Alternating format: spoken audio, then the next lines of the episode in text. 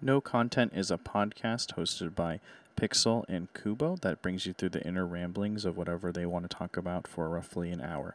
If you'd like to follow Pixel, you can check him out on Twitch at Pixel_Pusher101 or on Twitter at PixelPusher101. You can also follow Kubo at twitch.tv/RyanKubo, twitter.com/RyanKubo, Instagram.com/RyanKubo, and YouTube.com/Shigeos, SHIGEOS, Twitch TV, if you want to see VODs of any of the episodes. If you guys are not on audio or on a different type of audio, remember that we are on all audio platforms, including Spotify and iTunes. If you guys want to ever email us, you can email us at nocontentpodcast@gmail.com. We'd love to hear your insight onto the podcast, questions, or just fan mail of critiques or criticisms. You can also use the Fortnite creator code Ryan Kubo in all caps, RYANKUBO, when you check out for any game on the Epic Creator Store, whether that be a game or through a microtransaction to help support this podcast. Also, check your show notes below or the description below, depending on where you're watching or listening to this podcast, to check out other podcasts that Kubo hosts as well. We hope you guys enjoy this episode. Hey guys, welcome back to No Content. How's everyone doing? Pixel is a 4-eye now, like me. I wear contacts though. He wears glasses. Hey. How's the glasses thing doing? It's all right. I mean, yeah. It's just mainly just to wear them for driving and stuff like that. So I don't have to wear them all the time. So, you know, right. I don't have to look like a complete nerd all day long. You look good in them. I mean, you look fine. It's whatever. Oh, thanks. You know what I mean? Like, I don't know. It's one of those things where, like, I feel like as humans, like, something about us, like, our appearance changes and then we make a big deal about it, but, like, no one usually notices. You know what I mean? Oh, yeah. Yeah. Like, totally. Like, I remember when I used to have really bad acne. I'd be, oh, man, like, everyone's staring at me. I have, like, all this massive pimple on my forehead, and it's, like, probably no one noticed. Oh, you know what I mean? So, like, I don't know. Exactly. You look fine. It's whatever, but I don't know. We're our own worst critics. True. Anyway, really quick before we jump into the news, I kind of wanted to make a brief announcement on this podcast that I started another podcast again. To be fair, we have about 4 or 5 podcasts now running in circulation, but to be fair, basically 2 of them are on indefinite hiatus, which is Deep Thoughts is no longer producing content, and then Morning Coffee Morning Coffee and Deep Thoughts haven't been producing content for about, like, I want to say 6 months at this point, right? I think we stopped doing No Content when we stopped doing Deep Thoughts when we started No Content, right? So right. It's been quite a long time since either of those. So to be fair, you know, it's not like I'm doing like 5 or 6 podcasts a week or whatever. But I did want to announce on this podcast for anyone who is interested that I did start a Pokemon Go podcast. That we just recorded our first episode on Friday. When I say we, it's a royal we, because it's just myself. But just really quickly to go over why I wanted to do it or whatever. It just came to this point where I felt like I was always talking about Pokemon Go to friends, that it just seemed a better place to make it into an audio type of podcast, as well as to separate that topic from, I guess, this podcast as well, since Pixel doesn't really play it that often. And so I thought it would be better suited to be its own individual podcast. So you guys should go check it out or whatever. The theme, or I guess the topics on the podcast, is it's going to be a weekly thing. We're going to try to do like once a week. It covers, I guess, my personal adventure through Pokemon Go in the last week. So any cool stories or interesting catches or, you know, tales that have happened in the last week. We'll also dive into general news with Pokemon Go, which is another reason why I kind of started the podcast. I just don't think that there's really any good way within Pokemon Go's app to present news of like what events are going on and the details on them. Like usually Pokemon Go just like sends you like this little alert or push notification like, hey, the Hatchathon's happening from now until July, you know, January 18th. Like, get out there and hatch. And it's like, well, what does that mean? And it actually is like an event where it's like, oh, 2 times hatch, 2 times star this. These Pokemon are now spawning. These Pokemon aren't spawning. It's actually like really convoluted. So that's kind of another reason why I started it. So personal blog, news, and then we'll probably every once in a while on the podcast do a deep dive into like a certain Pokemon, or if you should be investing, what you should be investing your resources in, tier lists and stuff like that. So go check it out. I'm trying to keep the episodes on that podcast below 40 minutes so that it's something that you can just listen to on your commute to work or something like that. I think the first episode is like 25 or 30 minutes or whatever. So that will be from now on linked in the description of no contents episode description. So you can go check that out. It's on Spotify already, but we're still waiting for approval from iTunes and stuff like that. So if you guys are waiting for that iTunes link, if you follow me on social media, you'll get updated on that. But yeah, and then it's also called Pogoverse, and it has a pretty cool logo. I'm pretty proud of it that I took like a little bit to make or whatever. So yeah, cool, man. Check it out guys. One sec. But from now on, I don't think there will be much Pokemon Go news on this podcast, at least. Unless something really cool happens in the game that I'm really proud of and I want to share here and bleed over here. But besides that, all Pokemon Go news will be moved over to that podcast. So go check it out.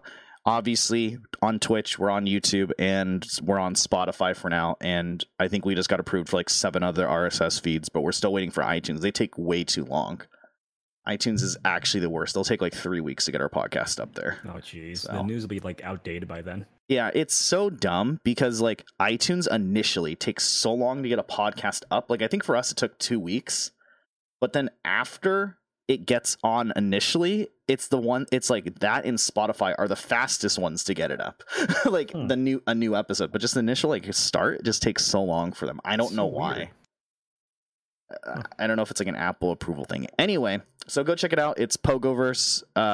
It's in your descriptions below. Hopefully you guys follow along and stuff like that. Anyway, next up is more Twitch news. We have a couple of articles that I kind of wanted to personally talk about. I guess the first thing I wanted to talk about.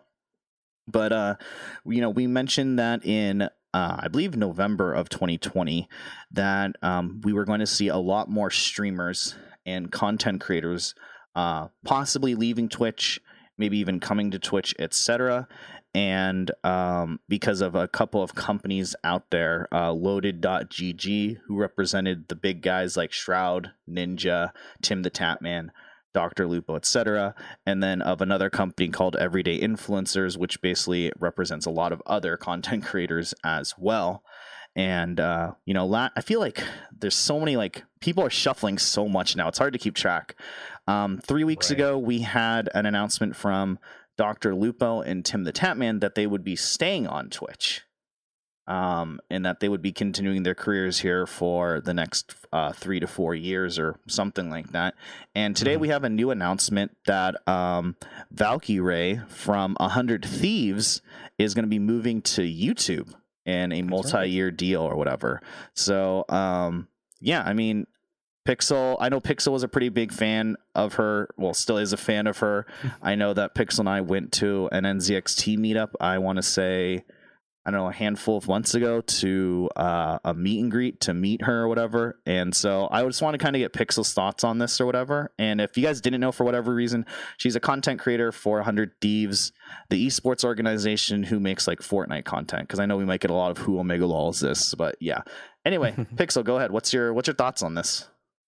Well, I mean, the first thought is that it's always sad to see someone go, especially someone that you've been like a fan of, been subscribed to for such a long time, because as a viewer I kind of want everybody to be on the same platform. I don't like going to different platforms to see different people.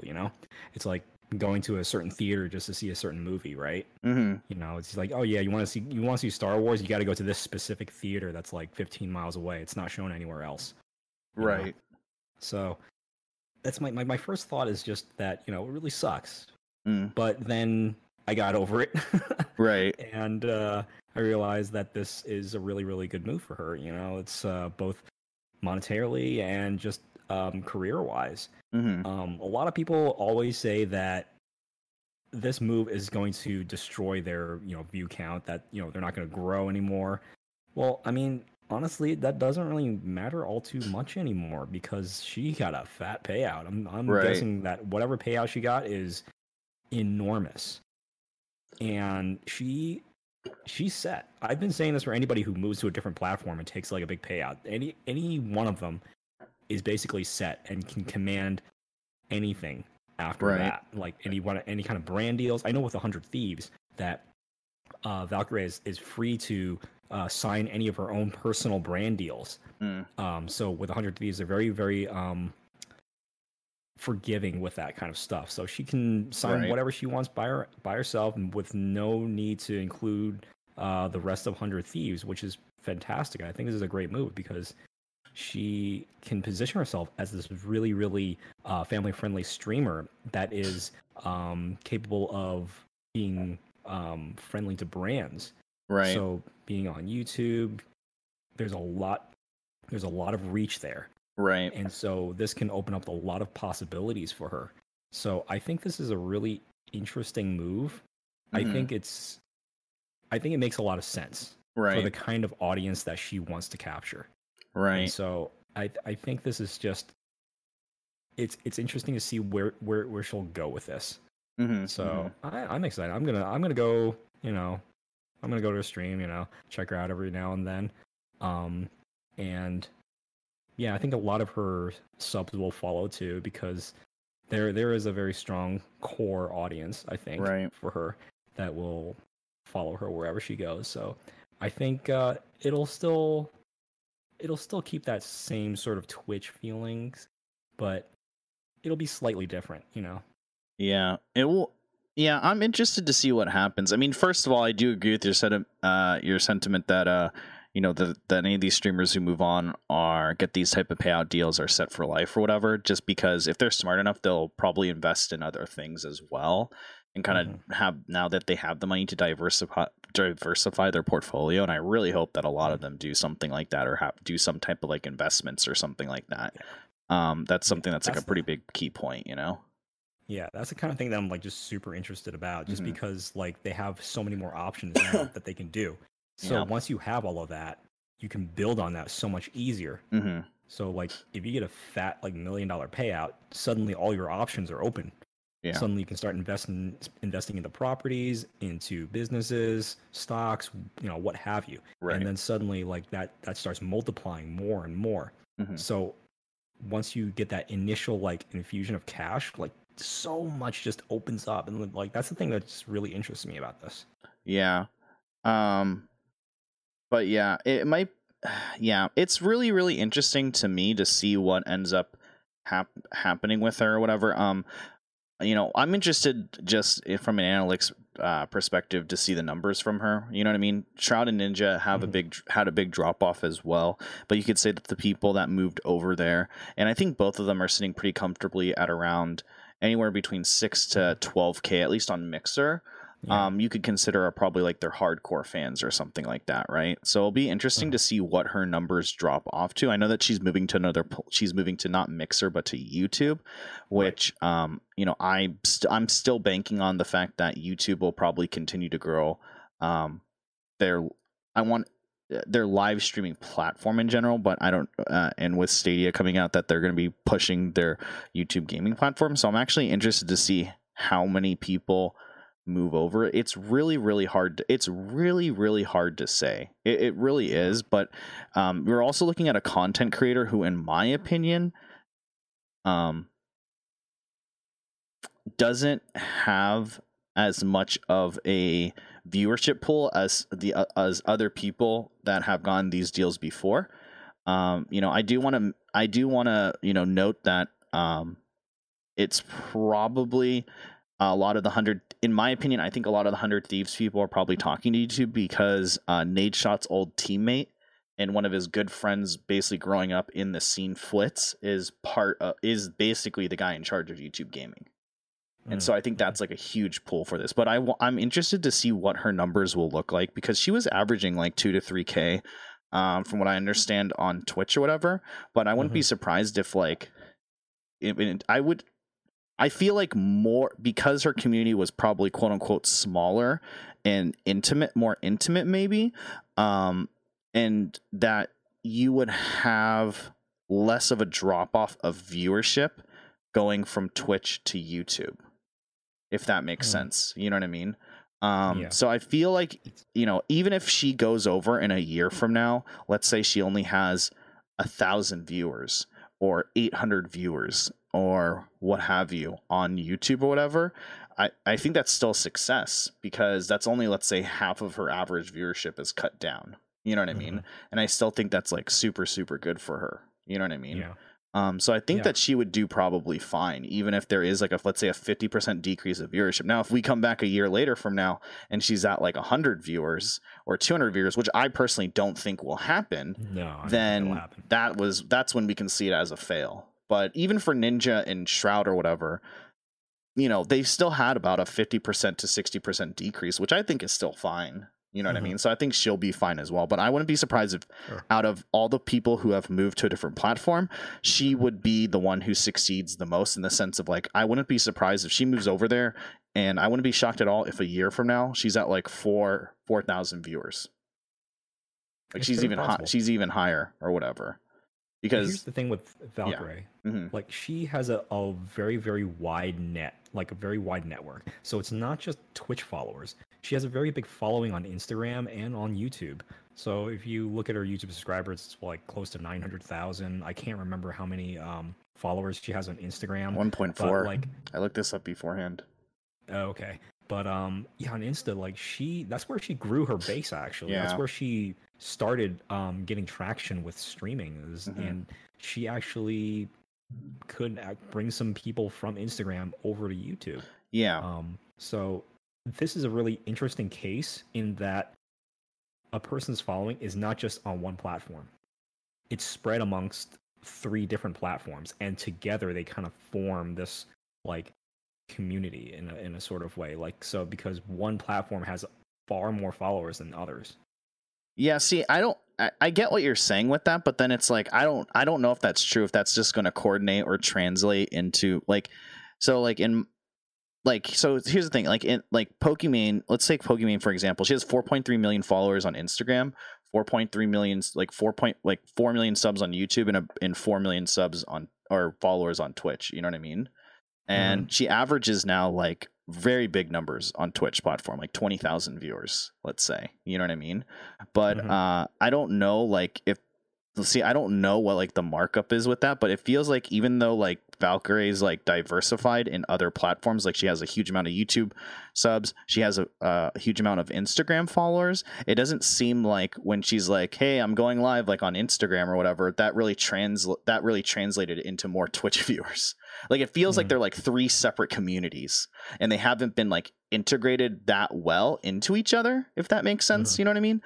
But YouTube's for normies, and YouTube has like a better draw or pull. The one thing I will say about YouTube is that everyone already has a YouTube account, so people are much more inclined, in my opinion, to go to YouTube to watch content, whether it be just watching a YouTube video, whether it be watching a YouTube live stream now, maybe, right? I think people would be more inclined. So hopefully she can use that to her benefit, because in my opinion, what I saw is that it like her having 1.2 million followers on Instagram didn't really like help her numbers on Twitch at all, in my opinion. That's what I saw. But I don't know, maybe it's the lack of her social media or posting that type of stuff like every single time she went live or something like that. It could be something like that. I'm not really too sure, but I do see a lot of a high inflation of say Instagram followers to like viewers that are on Twitch, and they don't coordinate well with each other, at least on the Instagram platform. I know another streamer, another example would be that I can just pull out of my head probably is that I just looked up because it recommended me this person when I was typing in Valkyrae, because I'm looking at stats, is Angel Kimmy. She usually averages around anywhere between 1,000 to 1,500 viewers. And I didn't know this. Her Instagram has 200,000 followers.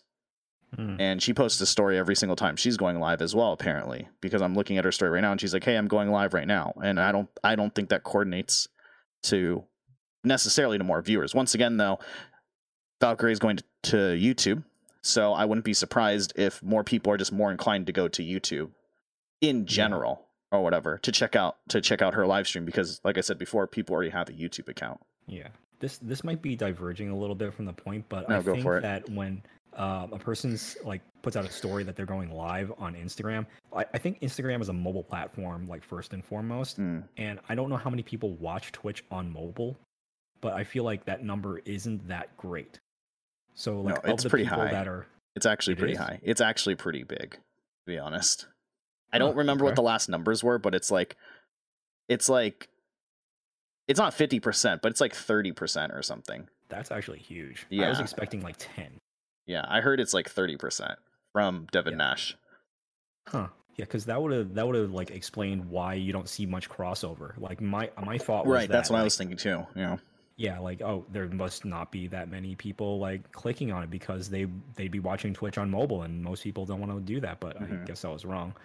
But yeah, you know, back to the Valkyrae. You know, maybe it is actually a positive for companies that she's so diversified, because if you're saying if a person wants to put out a product and say, "Oh, here you go, Valkyrae, I want you to promote this one thing," so she has three separate communities that she can actually market this thing to. Right. So you actually reach more people by recruiting her and having her on your side, because she has so much more reach than everybody else, instead of say like a concentrated viewership on one platform.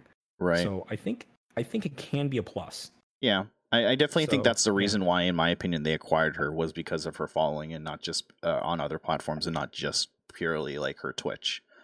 Absolutely, like that's for sure, or whatever. And I think it's also, you know, with these type of deals or whatever, you know, the people that you're usually seeing making these type of deals are like super brand friendly content creators or whatever.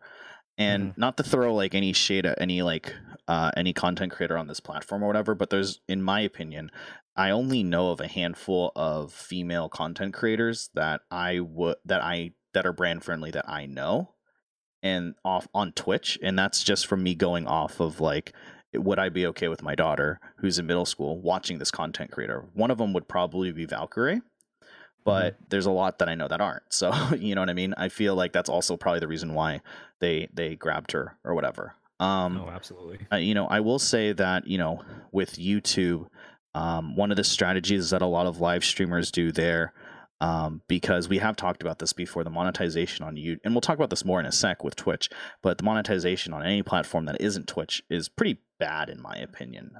They usually just link ideas. It's usually, we have something called like a sub button, but it's called this, and we give a better payout. Or also, you can run ads here and it's a better payout. Like that's usually like their monetization features, you know what I mean? So, but I know that one of the things that a lot of YouTube people do is they'll post a like Courage JD does this. He posts an actual YouTube video, like a normal 10-minute YouTube video, and then on so that notifies everyone that a new YouTube video is up, and then he goes live. And the thing is, when after he goes live, the next video after you're done, or in the top right corner, will say that he's actually live right now while you're watching that video.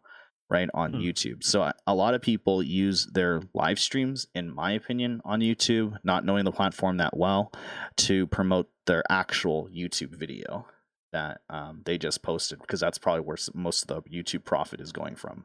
Or that's just another, or it's another way just in general to notify people, hey, I'm live on YouTube.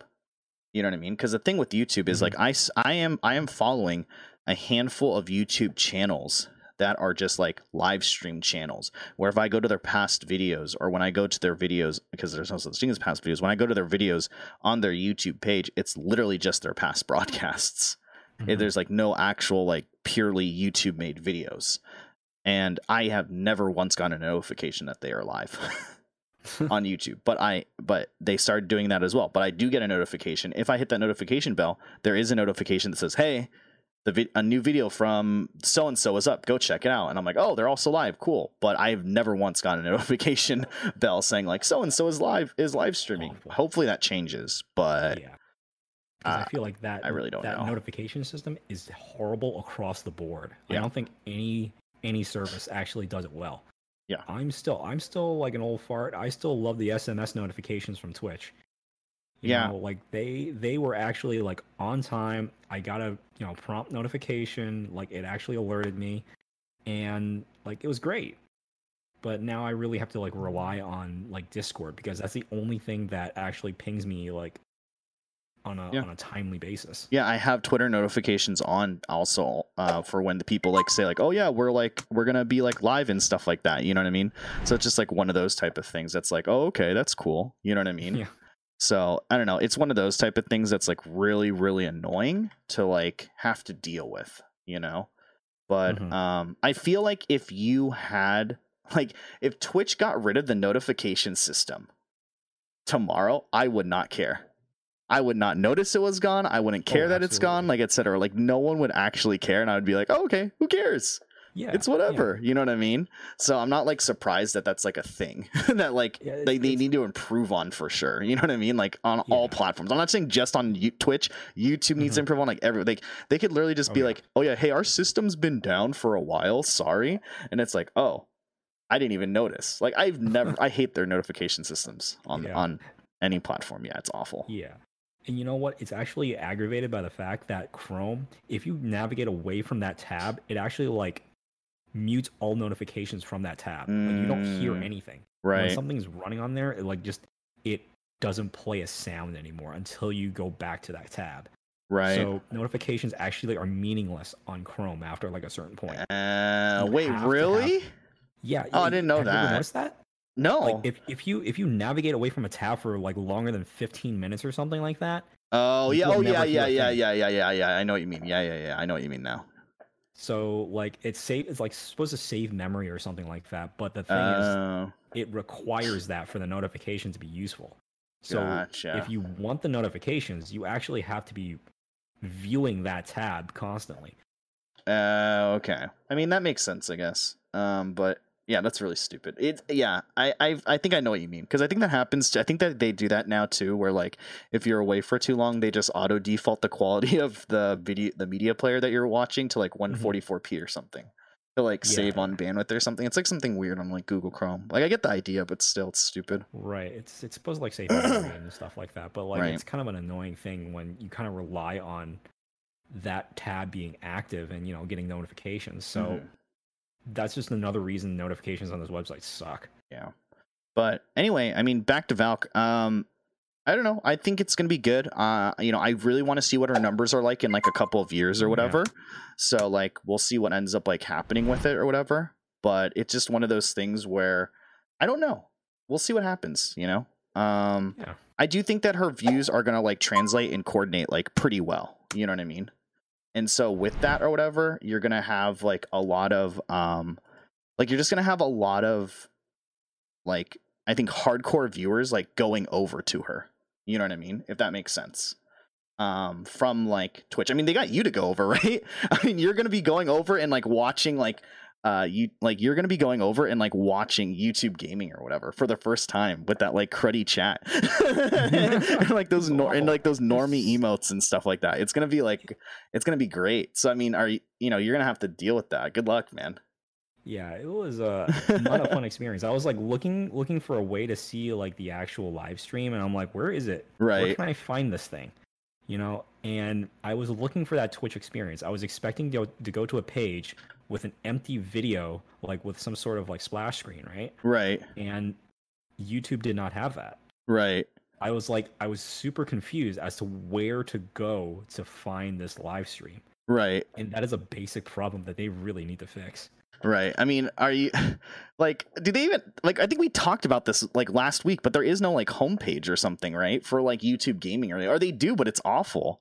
If they do, but it's it is really awful. So like the way you get there is you go to the left side of the navigation bar. You have to scroll down until you see like gaming and it's like near the bottom.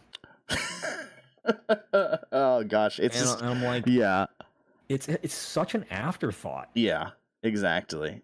And I'm like, why? So why are you spending all this money on streamers when you can't even, you know, properly promote your own website? Right. So and like I understand that, you know, this needs to be a part of YouTube, like for branding purposes, but I really think it needs to be like its own thing. I really think it needs to be like, I mean, it used to be. It used to be. Remember? YouTube gaming YouTube gaming used to be a separate thing for like 3 years. Like since the inception of YouTube gaming, it was. And recently with like in the last year, they said, screw it, we're just combining it into its own thing. Oh, yes, it used to be its own page called gaming.youtube.com. And they used to have like the little thing, and they used to have their own individual app called like YouTube gaming, and both of them died. They shut them both down because they, because they said they wanted to take it into like a new direction or whatever. Mm-hmm. So, I mean, it used to be a thing, yeah. Yeah, that's really weird. Okay, well, you know, I guess they tried one thing, it failed, they tried again, and it failed again. And they're like, yeah, okay, let's just give up and just put it on the sidebar, you know, like out of the way so no one can see it. I don't know. See, the thing is like, in my opinion, like this is the thing, right, that we have to remember is that YouTube is so much more than video games, right? But we're so ingrained on Twitch, which is mostly about video games, and we get pissy when someone has an art stream or just chatting stream or a talk show stream like this, right? So. But you got to remember that YouTube is the exact opposite, in my opinion. It's like 90% like normie, like just chatting, politics, arts and crafts, whatever it might be, and maybe 10% gaming, right? So I think in their mind, they said that it just wasn't worth it. And I think other like live content streamers on YouTube were getting upset that like gaming, this small thing within the space of the live streaming platform on YouTube, was getting its own homepage. And they basically just said there wasn't enough traffic to like support it. So they just merged all the live streams into the same thing. Ugh. Yeah, I don't know if I'd agree with that, just because of discoverability. Like, right, exactly. It's so difficult to actually find anything that you might as well not have it at all. Like, it's just, I just don't see where they're going with this if they're not going to support the ability to find streams. Right. By the way, they said the app will officially be retired in March of 2019 is when they said it. Oh, wow. Okay. Yeah, they said, yeah, I don't know. I don't know why they said, they never really gave like a good reason for doing it or whatever. But yeah, they said that there was never like an official reason. They just said like, we're just merging it into like the normal, like where everyone else goes and checks out live streams as well. Gotcha. So they said Saturday Night Gaming has a new home on YouTube where you'll be able to easily find gaming content, youtube.com/gaming. And that was September 18th, 2018. And then they fizzled out the actual dedicated homepage in March of 2019. Huh.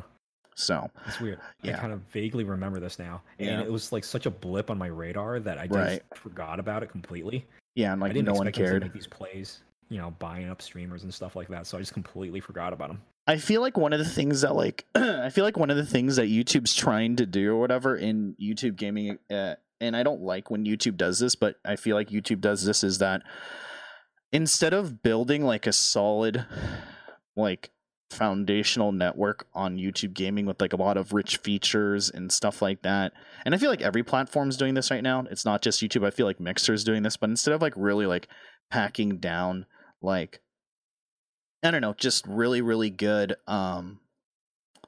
core features or experiences for the user or the broadcaster. It's like, you know, obviously it's like they buy Ninja and Shroud. Facebook gets Toast. You know, now YouTube has Courage JD and Valkyrae and whoever else. And now they're like, okay, we're now going to work with them to see what they want and build the platform up with them. And I don't know if that necessarily is like the right thing to do, but it's really hard to like. With the way the internet works nowadays, it's just a really weird place. It's a really weird space. And especially in our culture nowadays, it's like the reason why Twitch is so popular is because it was kind of a wild west. It had these like funny memes. It has like gotchi and all this stuff, right? That's like not considered like very friendly, like TOS friendly. And then you have now other platforms coming into the mix that feel like they need to be with the times and with the culture, so that they can't really build up that type of like streaming platform or like internet mentality when it comes to it. It to me, this is what it looks like. It's like looking at like fighting game esports and then looking at something like Overwatch League, right? Like same thing. They're both esports, but both of them are totally opposite in the way that they like hold themselves or even how they like came out. Like Overwatch League just comes out, boom, we're having huge tournaments. It's going to be, you know, you have the buy-in. It's a $20 million buy-in, multiple schedules, tournaments, production crews, got to be TOS friendly, by the way, can't say anything bad. And then you have like fighting game tournaments. Like, yeah, we started my mom's basement. You know what I mean? And the first tournament ever was over here with like 10 with like 10 viewers, you know what I mean? And we grew from this and became like a whole big thing, you know what I mean? It's like grassroots compared to like corporate. And so I feel like that's what's happening with like YouTube, is, you know, I don't know. We'll see how they do. Yeah. Brave new world. Yeah, for sure. I guess just moving on from that, I just want to say that congrats to Valkyrae regardless. And absolutely. I hope that she does well. I'm interested to see her stat numbers in a year or two. I do want to sometime in 2020 to go and pull up everyone's analytics that have left YouTube and see where they're at, and do an episode about that, maybe like an individual episode about that and talk about that. So that would be really interesting and see where they are. Courage would be a good case study because he's been on there for a while now. Yeah, but the thing with Courage that I've noticed, and I don't know how these YouTube contracts are, is I've been looking at his past streams, and I don't know if it's because he was just on holiday or whatever, because it's hard to say or whatever, but he seems to only be streaming like once, maybe twice a week, but then he's pumping out like 2 to 3 YouTube videos a day on his YouTube. So like, for example, his last live stream was January 7th. Which, you know, right now as we record this, it's January 13th. So he's not consistently streaming every single day. So, you know, because of that, it's hard to say, like, what his stream numbers are going to be like, right? But, you know, so I'm interested to see if Valk actually becomes somebody who streams consistently every single day. You know, it's just kind of interesting. The streamer wars is very interesting. We'll see where it ends up going. It's funny because like a bunch of streamers announced today from like a bunch of esports organizations that they're moving to Twitch because the payouts on YouTube suck. It's so interesting. Like, like the payouts kind of suck on YouTube for ad, but like if you get a contract, that's the big bucks right there. It's like, that's the key. It's like, you got to get a contract.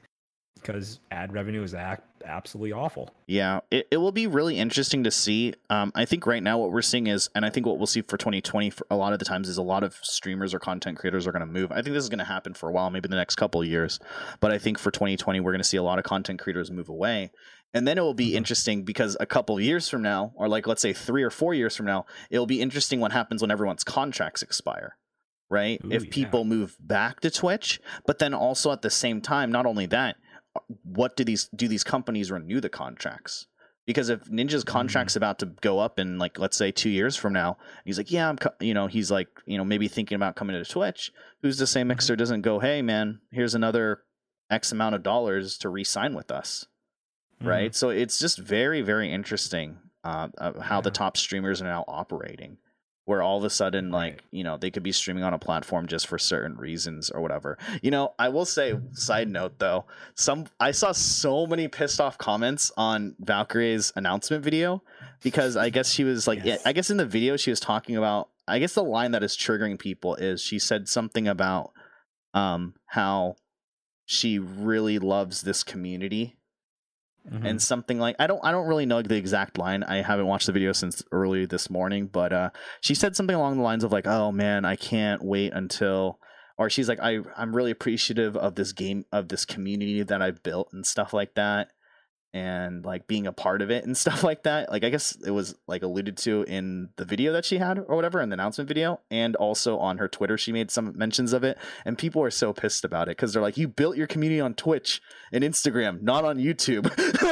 You know what I mean? I'm like, kind of true, you know what I mean? Like, true, you know what I mean? It's kind of true, you know what I mean? But I don't know. Regardless, we'll see what happens. I'm really interested with this. You know, I think a lot of it has to do with she probably got a good deal from YouTube gaming still because of the association of 100 Thieves and YouTube gaming or whatever. Because I haven't really checked her numbers, but I didn't ever think that, like, for example, Tim the Tatman, Shroud, even Pokimane, they're big on their own on YouTube.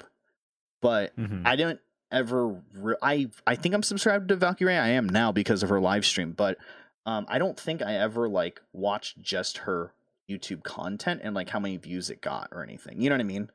Right. Like, I'm not actually sure either. Like every time like Tim the Tatman comes out with the video, like Tim the Tatman has said like in public, they're like, oh my gosh, are you the YouTuber Tim the Tatman? Like he's gotten that comments before, and like they didn't even know he streamed on Twitch.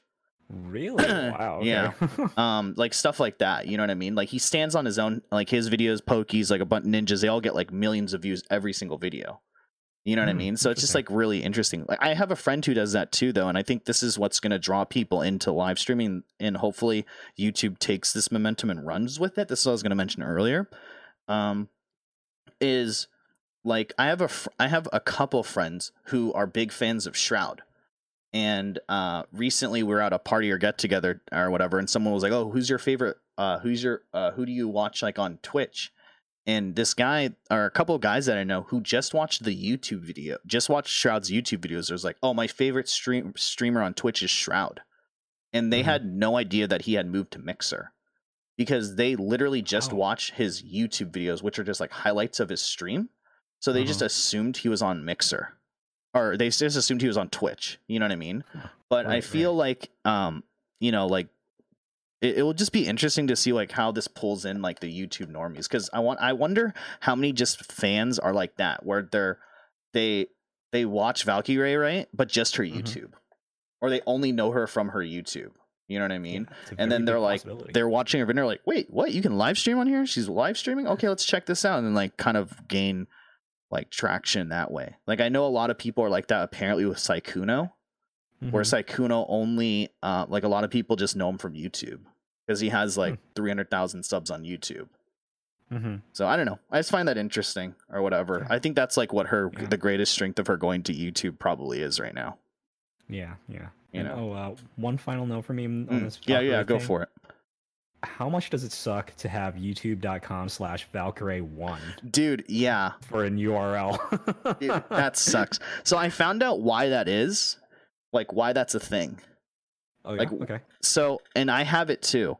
Apparently, so if your account was made way too early on in the YouTube space or whatever, your account is considered a legacy account, which means there's no way to actually change the username on that account.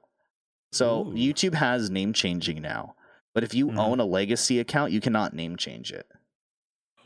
So her account, my account's like this. If I wanted to like rename our YouTube, which I do, which goes to Twitch TV, which is like awful and too much of a mouthful, I would literally have to make a new YouTube channel. There's no way for me to like request a name change. So I think what happened, or I'm pretty sure what it is that she can't name change because it's a legacy account. Yeah, she made this years and years ago. I don't know what year she made it. Probably around 2015 or so, because I think that was when her first uploads started appearing. So yeah, whoever has the original Valkyrae account, though, must be pissed, because every time I type in Valkyrae, it goes to the Valkyrae that we're talking about right now, and not like the not, you know what I mean? So I don't know. Right. We'll see. Yeah, you know, they gotta find the original person. You know, make him an offer or something. Yeah, seriously. But I mean, even then, it would be, you would be buying the whole account. You wouldn't be name changing to it, right? So you'd literally have to buy the account. If that person has any uploaded videos, they'd have to delete them.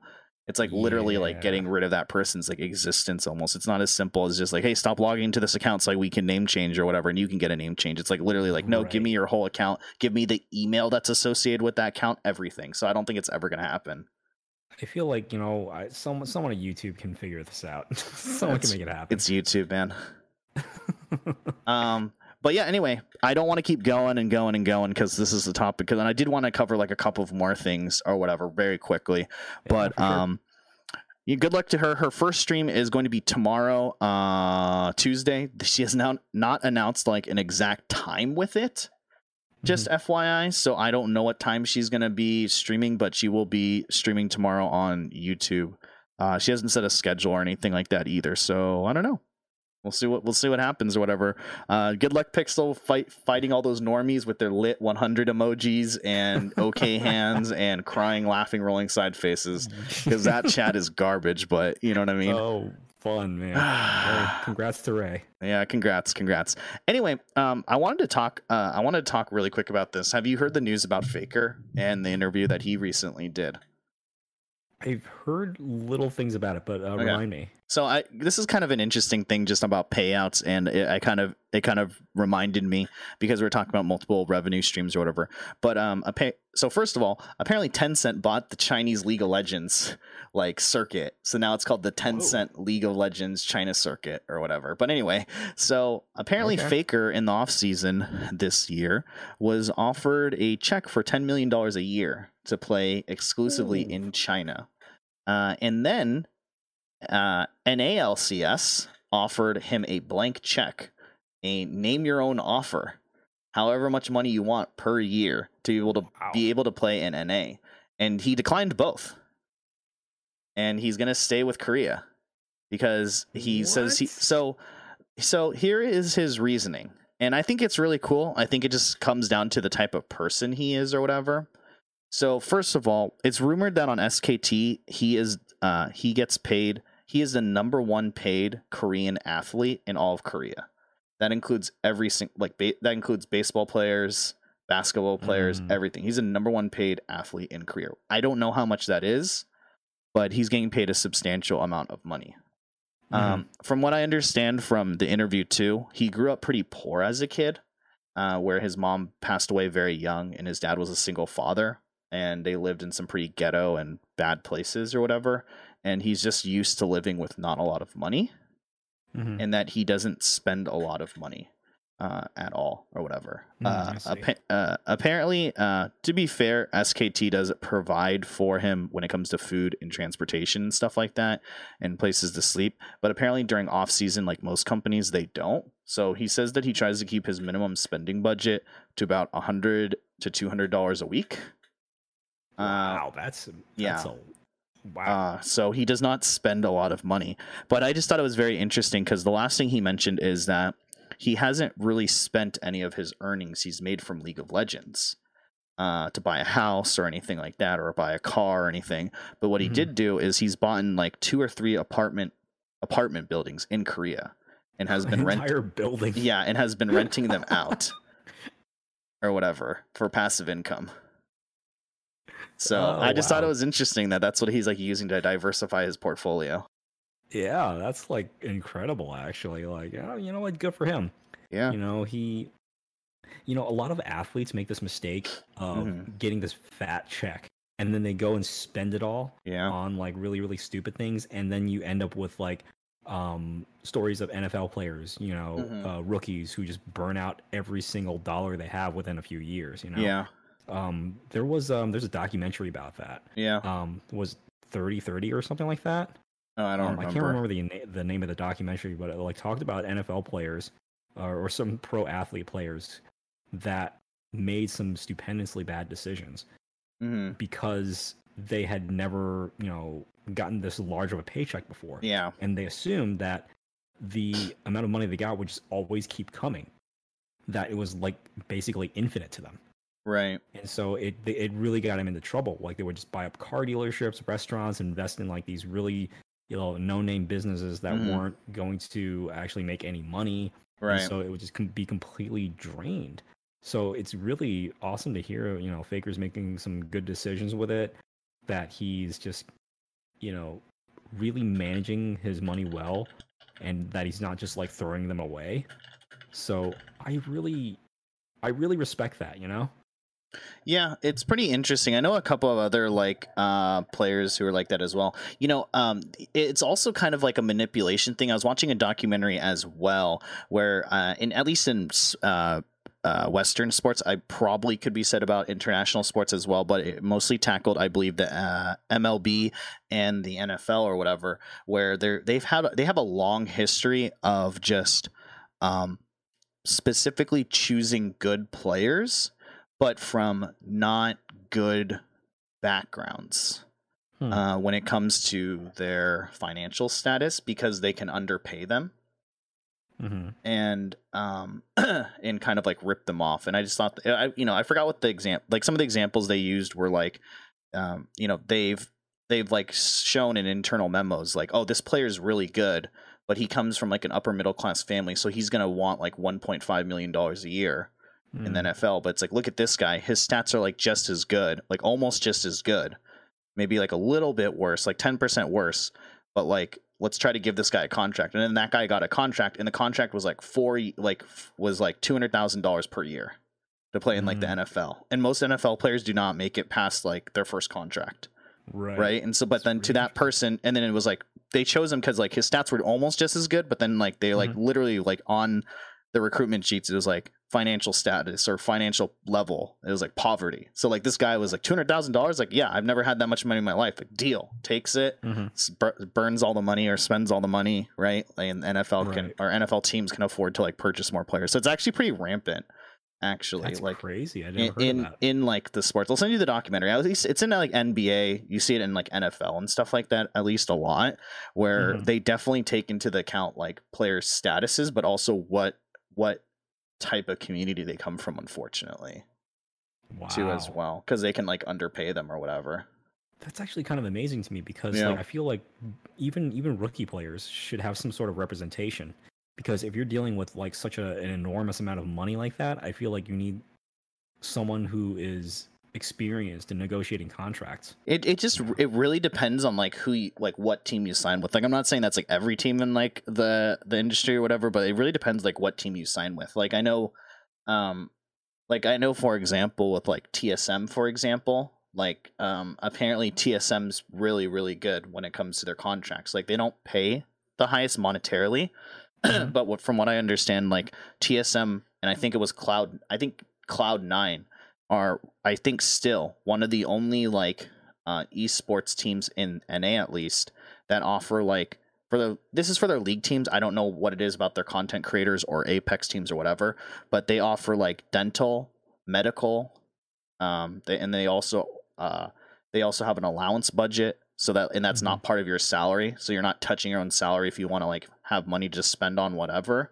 And then from what I understand with like TSM and Cloud9, they have an optional thing in their contracts where it's like a retirement clause. So that if you do quit League of Legends competitive or whatever, they'll set you up in like one of their content houses and help you like manage your money and grow your stream. And what growing the stream means is like, like just shouting you out, giving you a YouTube video editor apparently that like edits your highlights for your Twitch and stuff and like helps you grow your YouTube and stuff like that. So like that's like the retirement fund or whatever. Also, if you didn't know, like one of the perks to that too is that I know TSM and Cloud9 do this a lot, but one of the perks for them is I believe it's in their clause that like they have to host after a stream ends somebody else that's on the TSM network.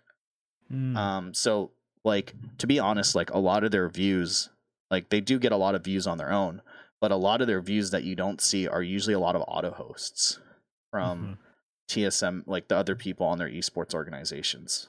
Sure. So I know that they have that, but not a lot of other teams have that, to be honest, where it's like you retire and it's like, oh, good luck. Like the org's just like, oh, you're not our responsibility anymore. Like, good luck. Peace out. Right. You know, like that's actually pretty amazing. Yeah, that they actually, you know, give their players benefits. That's it's very easy for a team to just kind of like give them a salary and that's it, you know, and then, you know, let them handle the benefits by themselves, because I see a lot of companies doing that nowadays where, you know, it's just like, oh, just straight up hourly and then you get nothing else. So it's always surprising to me, like, to see. I know they're not like a fledgling company or anything, but like, it's still just surprising to me that they would go the extra mile. And, you know, it's really, really great, actually. Yeah. So, I don't know. I thought that was pretty interesting to mention or whatever. But about Faker and kind of like diversifying portfolios. There's a couple other people that do that as well. But I kind of wanted to move on to maybe our last topic of the podcast really quick. I wanted to talk about the hype train thing. Yeah. That has been happening or whatever. Have you seen this hype train thing on Twitch, Pixel? I've seen it, but I haven't actually seen it in action. Really? I've read articles about it. Okay. I've watched like videos about it. Okay, so let me just go over and explain to everyone and you as well, like kind of how it works or whatever. But first of all, the graphics way too crazy. The graphics not too crazy, so I like that. But basically, what the hype train is it's something that Twitch has integrated into the chat system, which is basically a sub train counter, but with extra benefited incentives to it. Every partner and every affiliate has this feature now. It is currently activated by default on your Twitch accounts, and you can set the difficulty to these levels. And a hype train will automatically start in your stream if you have a more than usual, from what Twitch says, support happening in your stream in regards to bits, resubbing or new subs. It goes anywhere from easy to hard. I believe easy is something like if within within 5 minutes, if you get two subs of any kind, or more than 400 bits or something like that, it starts the hype train. From anywhere to like extremely difficult, which is like 30 subs in 5 minutes plus like 10k bits or whatever comes first. Mm-hmm. Which is really weird. So that could also equip, that could be 50 subs, right? If you get 50 subs, it will start the hype train or whatever. Mm-hmm. And basically what happens is at that point, this little banner shows up that says the hype train has started at level 1.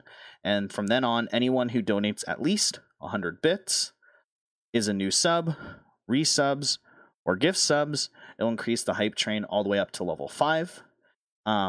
Every level that is obtained, the timer of 5 minutes gets reset. So eventually at level 5, you max out and the 5 minutes will go away.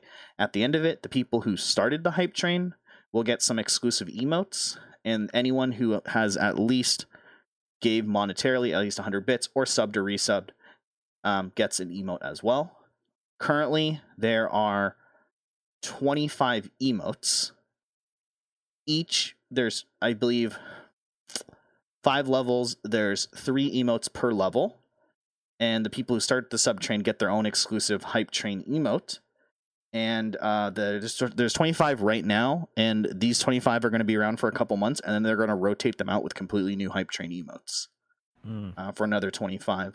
From what I understand, too, Twitch is planning to make it as well, and I think this is really smart, a way for streamers to add their own only unlockable emotes through the hype train. That's great. And I think that's really smart. So that's kind of what it is, the gist of it. I didn't really want to talk too much about the feature itself, but I kind of wanted to talk about this and actually kind of give credit where credit is due on Twitch. A lot of people, there's a lot of things wrong on Twitch for sure that I do not care for.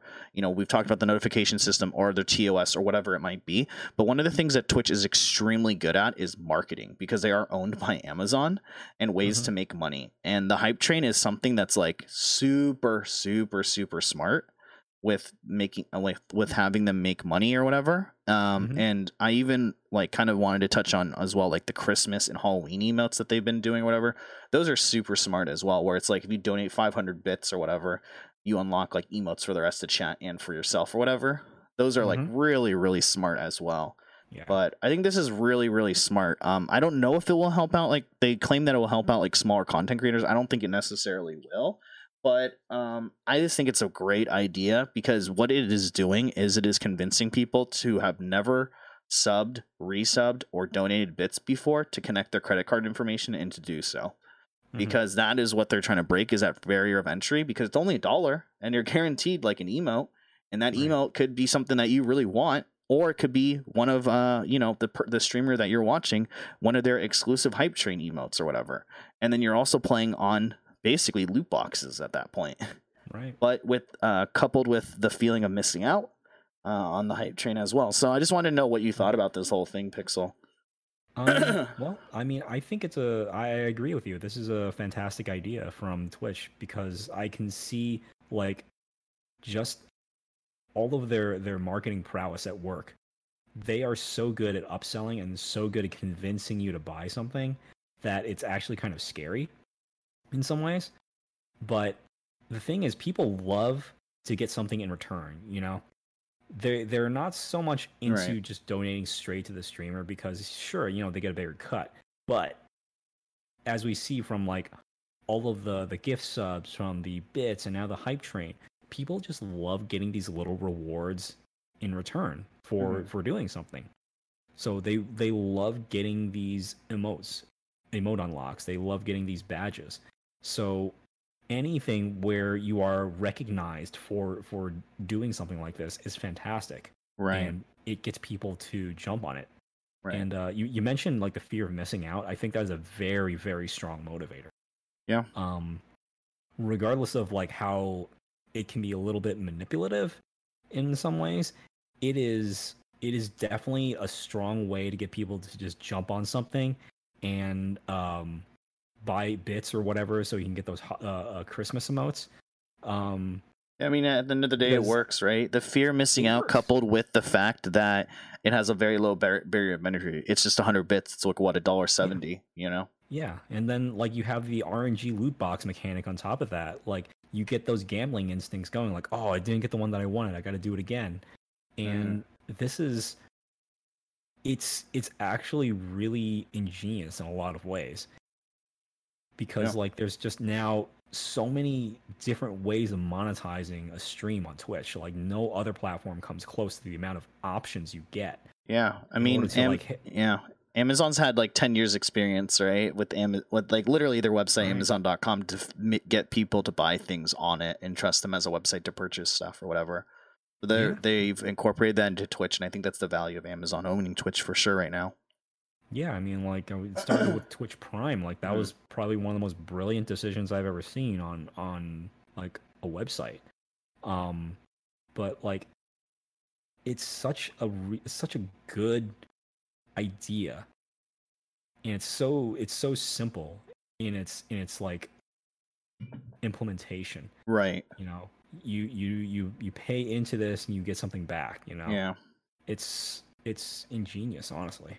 Yeah, it's really smart, and it also comes naturally. I think that's the thing that I kind of like about it. The content creator can provide what difficulty level, but it's not like the content creator can unnaturally just be like, all right, guys, we're starting a hype train, and like press a button or something like that. It's just like a random RNG event that could possibly happen in this stream.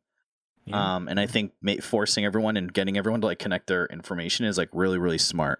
But I think like one of the things that Twitch doesn't give a lot of people credit for, in my opinion, is just the amount of like ways that the site has been able to offer content creators of any size, really, the ability to somehow monetize. And I don't think that Twitch gets enough credit for that. Like you mentioned, Twitch Prime, you know what I mean? Getting a free sub token every month or whatever is really smart or whatever, but then also being able to use that sub token on anyone that has a sub button, right? Not just on big creators, but smaller creators or middle-sized partners as well. We also have drops, for example, right? I think that's really smart. Some of these drops are free. You just lurk in chat. Some of them, you know, I've been on, you know, I've played, for example, like Apex Legends. I played recently. I didn't stream it, but apparently there's a thing now in Apex Legends where if you're watching an Apex Legends streamer, you can purchase loot boxes through them, through Amazon. It uses your card, the same payment method you use to purchase your subs, and the content creator gets a kickback of like 60% or something like that. Yeah. To purchase loot boxes. We have that. We have the ability to run ads. We have the ability to do bits. We have the ability to gift subs. Yeah. Or whatever, and now we have like this hype train thing. There's just a lot of things that come out of Twitch that are really, really good for like monetization. And then, like we kind of mentioned earlier when we were talking about you know, the whole YouTube thing in Valkyrae, when we look at other platforms, what are they offering different than Twitch in the sense of monetization? Not much. It's literally just a sub button that maybe might be called sponsored or join, and you get $4 out of $5 instead of $2.50 out of $5, or it's their version of bits, embers, right? But they're not really doing anything different or unique in the sense of like other ways to monetize the platform, or even copying some of the things that they probably should do. They probably should copy the gift. Like no other gaming website I know of out of the major ones has a way to gift subs. I think that's kind of weird too, you know? Yeah, and it comes back to like Amazon being in the position where they are capable of selling a bunch of products too. Like you get streamers to drive traffic to Amazon to buy electronics or whatever. So you have that connection, but you don't get that with other websites. With Mixer, you know, you have Microsoft, sure, but like the percentage of people that buy Microsoft computers is probably very low. Right. So they have to do something that, you know, is low effort but creates a lot of value. You know, drive traffic to Microsoft's website to buy a computer or something like that, you know? Right. Same thing with Google, like with YouTube. Where can they derive more income from this position of being Google and YouTube? Like, oh, can they sell Google devices? But then, you know, it's like their main business is search and ads. And that's still crap. So I don't know where else they can go. Right. And, but out of all of those platforms, Amazon is the only one that is in a unique position to be able to upsell all of these different things and be able to sell things to people. Like they are the place to go where you buy things. Right. So it's in a very unique and powerful position. Yeah, in my opinion. Yeah, I think it was also just like a smart decision too, with even before the Amazon acquisition or whatever, Twitch already had something had a sub button, so people were already ingrained into spending money and kind of memeing, the content on the memeing the monetization way of doing things on the website too. So, there's 2013, 2012, before Amazon bought them, there was a sub button and people would, make fun of subs, and subs would make fun of plebs, and they still kind of do. And there's those type of, memes that are in Twitch chat that is literally memeing about the way that Amazon makes money and the community around it. You know what I mean? And sure. Yeah, it's kind of like you mentioned, Google has always locked themselves into Google search and Google ad revenue, and I don't know how content creators are going to make good money on YouTube live streaming besides getting a multi $1 million deal or whatever, when most of the content creators on there, or most of the viewers on there, are totally fine with watching ads for content revenue, aka or using ad block. I think out of everyone that I know who has a YouTube account, which is literally everyone, one of my friends has YouTube Red, which is that $9.99 Twitch Turbo-like thing where you're able to watch videos on YouTube, with the app closed down. You can listen to music when the app's locked and stuff like that, and you don't get any ads. Most people are perfectly fine with just watching ads on YouTube. Yeah, so it's just really interesting. I think this hype train thing, I think at first glance it's kind of whatever, who cares? But I think it's really, really, really smart or whatever. Definitely. And it definitely will get people on that train. It definitely will get people on that train that are maybe I'll sub to her. Maybe I won't sub to him. We'll see what happens. Oh wait, a hype train's coming. Oh yeah, sure, I'll sub. I'll get in on this or whatever. I don't know. It just the feeling of missing out, the low barrier of entry, and then they got you hooked because everyone knows that everyone starts on this stupid platform saying, I'm never gonna sub, I'm never gonna donate, I'm never gonna gift bits or whatever. Which for me, I was one of those people that's why would I ever sub to a streamer? And now look at me. I'm subbed to not a lot, but I'm subbed to people. You know what I mean? So I mean, all they need to do is break that first mold. Same. It's just about getting people into that system. Yeah. And you know what? There's actually a stronger pressure at work, and that's peer pressure. Yeah. I don't think it's so much fear of missing out, although that is strong. But that peer pressure of everybody's joining in on this thing, you want to get in on it too. You want to be part of that group. Right. If you've been watching a streamer for a very long time and you've been kind of lurking and stuff, you get to know the people there. You want to feel a part of it. And this is that one time where your sub can actually make a huge difference. Right.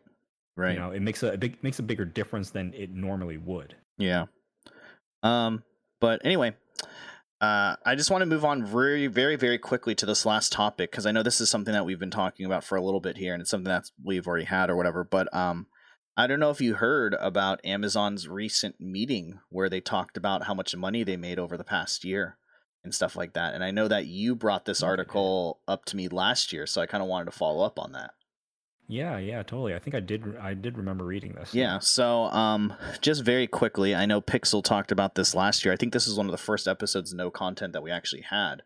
But he mentioned that Emmett Shear wanted to, double at least the amount of ad revenue for Twitch to up to $1 billion of ad revenue, and that during that conference, Emmett Shear mentioned that they would be taking certain steps into making it so that more ads would appear on Twitch. One of the things shortly after that was that Twitch Prime would no longer be ad free, and that you would still see ads with Twitch Prime. But they announced that they had only made $230 million. in ad revenue in 2019, far below the $1 billion they had projected for. First of all, 400 to 500 million, and Emmett had made a personal goal to make it $1 billion. So they didn't even hit 1/4 of that. So I don't know what do you think about that, Pixel? They've been more aggressively posting ads on the site or whatever. They said this, that they basically said that, they said that YouTube is not to bring in like close to maybe $1 billion or whatever in ad revenue this year or whatever. I mean, YouTube, you can't really compare YouTube to Twitch, in my opinion, because they're just two different factors there. One's way bigger, but I don't know. I just thought, I think it was just interesting. Like what, a year, so we're a year later, that was kind of your article that you introduced no content in that, there's going to be way more ads on Twitch. We ran with it for a whole year and stuff like that. We talked about it. More ways to run ads, affiliates can run ads. You can now disable pre-rolls, blah, blah, blah, blah, blah. We're here at the end of the year or the start of 2020. And less money was made through ads than they projected. What do you think about all this? I mean, like, everybody that's on Twitch realizes how many ads are being shown. Whenever you get to a stream, boom, there's an ad. Everybody is aware of how many ads they're actually putting into the system and how often it's being played. Yeah. But even through all of that, they're not meeting their projections. So that tells me, it reminds me of that one line from Star Wars, that one, that Imperial officer that goes, "We shall double our efforts." Yeah. And, it's like, okay, where else can we add ads, we've already got like the Coke gaming meme. Like these things are becoming, they're becoming memes. They've been played so much that like, I just wish there was more ads, honestly, like not more ads, but like more of a diversity of ads, because like every time I go to Twitch, it's just like there's like, that one, like there's like that one that's like it's a jingle. I don't even know what it's advertising for, but it's like dun dun dun dun dun dun dun dun. I just can't get enough. I just can't get enough. I don't even know what it's for. It's just like, I just can't get enough. And I'm like, gosh darn, I mute it. Or I try to shift. I just try to refresh the stream until it goes away. There's like that one with that little jingle, right? And then there's like Raid Shadow Legends or whatever. Yeah. And then there's the Coke Gaming, like, oh my gosh, no way, Coke Gaming, I just got partnered, 100 subs, no way, Coke Gaming, thanks Coke Gaming. Like there's that one, and then there's the follow-up one where they apparently got invited to the Twitch headquarters or whatever. Yeah. Like, holy crap, like, or and then like the other ones will just be about like Overwatch League, but it's just like holy crap, like give me some more, like give me a more diverse ads that I can like at least sit through, or give me ads where at least I have a skip ad button every once in a while. I think I've only gotten it one time where I literally could like press a button that said like skip ad. So I don't know what else they can do to really put more ads into the system, because like everybody hates pre-rolls. Banner ads are like so yesterday, like no one actually does banner ads much anymore, right? So it's more about just like finding subtle ways to put in, you gotta inject them somewhere into the actual player. They gotta inject them into the actual player, or what they need to do is probably just start pushing out their bounty board offerings a bit more, like do actual bounty board type of crap or whatever, because I think those are the only two ways they could do it more hands-on like that. That is probably what's going to happen. I think that there's probably going to be some way where like there's going to be more sponsorships, I think, or they directly talk to a streamer and say, hey, you know what, here's a display. I want you to put it in the background, and Twitch gets a cut or whatever. But I think injecting ads into streams is probably the next step. Right. Yeah, unfortunately. It won't be like, a hard cut. Cutting to an ad, it'll be like just a little thing on the bottom, like scrolling by or something like that.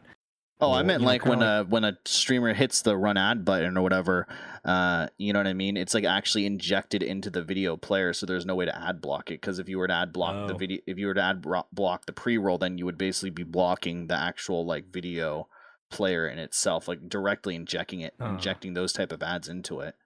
Yeah. Yeah, that's definitely a possibility. I was thinking like more of like the things you see like on like news channels, on, like, a TV show. Yeah. Like there's a little something on the bottom that just scrolls by, says, it's "Hey, like, next up, here's a TV show you want to watch." Yeah, it's like a little GIF of like Two and a Half Men that like shows up every 10 minutes for some. It's like a little pop. You know what I'm talking about? Like they're like a little talk back, and like Charlie Sheen comes out or whatever, and then like they mess around. Exactly. Like, why is this happening? That's exactly what's gonna happen. Like, stay tuned. Two and a Half Men's coming up. Yeah, I don't know why that's a thing. Like, I hate those things, but no, okay, I can see that. It's weird because I just feel like they should probably. Like, I think Devin Nash, once again, big fan of his. He did a breakdown on like YouTube ads versus Twitch ads or whatever, and like just how bad Twitch ads are. Just like the splash pages and like the way you register and stuff is pretty bad. as well. Another thing that I find interesting or whatever that I didn't personally know, and I just want to briefly talk about this. We talked about this earlier, the picture-in-picture ads and stuff like that with TwitchCon. That was a big deal, was that affiliates could run ads, but then also there was this thing called picture-in-picture ads, where if ads were run, your stream won't stop. It will go into a smaller corner. You could still look at what the streamer is doing, and then the bigger ad would appear on the video player. According to Devin Nash, that is actually and has been out since affiliates have been able to run ads, but the advertiser has to choose to enable it. So it's an option, but we don't know if that will ever get enabled. Interesting. Right. Oh, so that ad campaign, like Coke Gaming has to decide, oh yeah, I want that ad to be like that. So I mean, it's up to the broadcasters, and that's something that Twitch didn't mention, which I'm not surprised they didn't mention at TwitchCon. No advertiser is going to allow that picture-in-picture thing, because that's just a bad deal. Like, why would you ever, you know, promote a product and have it be shuffled away to the side, you know, where no one can see it? So that doesn't make any sense to me anymore. So okay. Yeah, that whole thing. Yeah, like that's like something that we will probably not ever see on Twitch. Then I think we'll see it very rarely, or what will happen was what will eventually happen, and we'll probably have to see, is that it will be a thing, but it will be like a tiered option or something, where it's like a lower price or something like that. Like, yeah you can do you can run these type of ads, but like obviously like they're going to be like lower tiered or something, and like that's a way to get like smaller businesses or just smaller companies who are kind of like reluctant. Like the thing is, like Devin Nash goes over this, but like basically YouTube just like has the game locked down when it comes to like pre-roll ads, advertisement and stuff like that. But they're struggling with actually trying to monetize and convince people to like sub or gift subs or donate bits. Right. And then Twitch is literally the opposite. They have that locked down with the revenue. They're locked down with like subbing, gift subbing, all that type of stuff, bits. But they're trying to subtly in the background, trying to find a way to like match YouTube when it comes to like running ads. But in my opinion, I think Twitch probably shouldn't do that, and they should probably just go with the way they've been doing things, and just enhancing the things that they do. Obviously, they have specialists that are good at what they're doing. Hype Train, for example, that are able to do some really good things. So I don't know. Yeah, I don't know. Maybe it's just moving out of that Twitch space, like the Twitch website, and doing like live events. You know, there's an opportunity there to have a lot of ads. Like if it's televised, you got commercial breaks, you've got placements for ads within the like actual space of the arena or whatever. You have ad placements that you can put on a streamer, you know, like, so maybe it's looking outside the box. The problem with that too, though, is that advertisers in general are very like scared still, and game companies and the media are very like scared in general with those type of advertisements at live sponsored events. That's the problem, and that's been like an issue for like a really, really long time or whatever. You know what I mean? Like it's weird. It's just a weird concept. So for example, right, like apparently like Coors Light wanted to sponsor like the LCS a while back, and they were about to do the deal, and like the media picked up on it and just like trashed Coors Light and Riot Games for it. They're like, you're selling, it's a video game for young kids, and you're going to be like advertising Coors Light. It's like, get the hell out of here. Like there's baseball, which is essentially a kid's game that grown adults play, just like League of Legends or any other esport. And every time you go to like a freaking like baseball game, there's like the Coors Light guy in like a little cute suit dancing up as a beer, or like totally a bunch of ads for Coors Light. You know what I mean? With like provocative girls like right there for your like kids to see or whatever. But for whatever reason, like advertisers and the media have been pushing back on like actual like advertisements and banners and that type of stuff at live events. So I want that to happen too, but it's been really hard for the gaming scene to break into that, because every time they've tried to, it's like, oh, look at them trying to sell off drugs to kids or alcohol to kids or like whatever it might be, or fast food to kids. Like this is really bad, right? So then what we end up with is something really stupid where like there are ads, but it's for stuff we don't care about. It's like for other games. So it's like other things in-house, or it's just for like Monster Energy, right? Or energy drinks or Soylent, or these products that aren't very like nationally wide known in that type of sense, or just very like PG type of it's not big buck advertisers. Coke's good, but you know, they even got backlash. Isn't bad for you at all, right? Yeah, it's weird, but like, you know, they've gotten backlash for even like having Coke advertisements or Pepsi advertisements. So just weird. I hope that it happens soon though, but we'll have to see. I think Yeah, that's probably one of the ways that they can actually expand. It's just like have a Twitch sponsored event, and then you have suddenly a whole bunch of space for that. But you know, if advertisers are not really into that kind of thing, then there's really no point in doing it. I think they have done it. It's just that like a lot of the big bucks are obviously in like alcohol and other type of products, right? Like I have seen like this Twitch Rivals is sponsored by Old Spice or something, or I've seen like the Totino's Pizza Roll Twitch Rivals or something like that. Like it's these like random brands that I don't know necessarily if gamers care about or something like that as advertisers, and it comes off as more. And the thing is too, it's like a bunch of boomers in advertisements, so it's like more cheesy than anything. You know what I mean? Sure. Like it was like it's like really weird. Like I saw one that was like a Twitch Rivals thing, and it was like sponsored by Hulu, and like Hulu made like this Flash game that was like an endless runner where you play as a football player, like chasing after like pizzas and then dodging like the Hulu logos or something like that. And it was like an esport competition for that, and it was like really cringing, like really weird. And like I don't know, you know what I mean? It's kind of like it's a weird space. People are still getting used to it. I think you're right. There's a lot of boomers in advertising that don't really understand what this is. Yeah, and so it's just hard. But I think YouTube has this. I think it's also I keep coming back to it, but I think it's important. I think it's just our culture as well. You know what I mean? I think it's really like even the adpocalypse on YouTube is pretty silly in my opinion. You know what I mean? Like, oh, McDonald's put their videos on like this type of video. Like, oh, McDonald's supports these type of people. Like, oh, everyone's got to eat. You know what I mean? Like, who cares? You know what I mean? Yeah, they can't really control where they go. The ads go. It's like whatever network they have. It's like, oh, here we go. Here's an ad. There you go. There's another ad. Yeah. So, but like, I don't know. So we'll see. Anyway, I think that's gonna wrap it up for us. Unless there's anything else that you would like to add, Pixel. No, I think that's a good place to end. I think. Cool. So, yeah, I think we covered a lot of good topics. You know, last thing I did want to mention again, shameless plug because we're going to plug it again. But last thing I wanted to mention is that I do have a new podcast out there.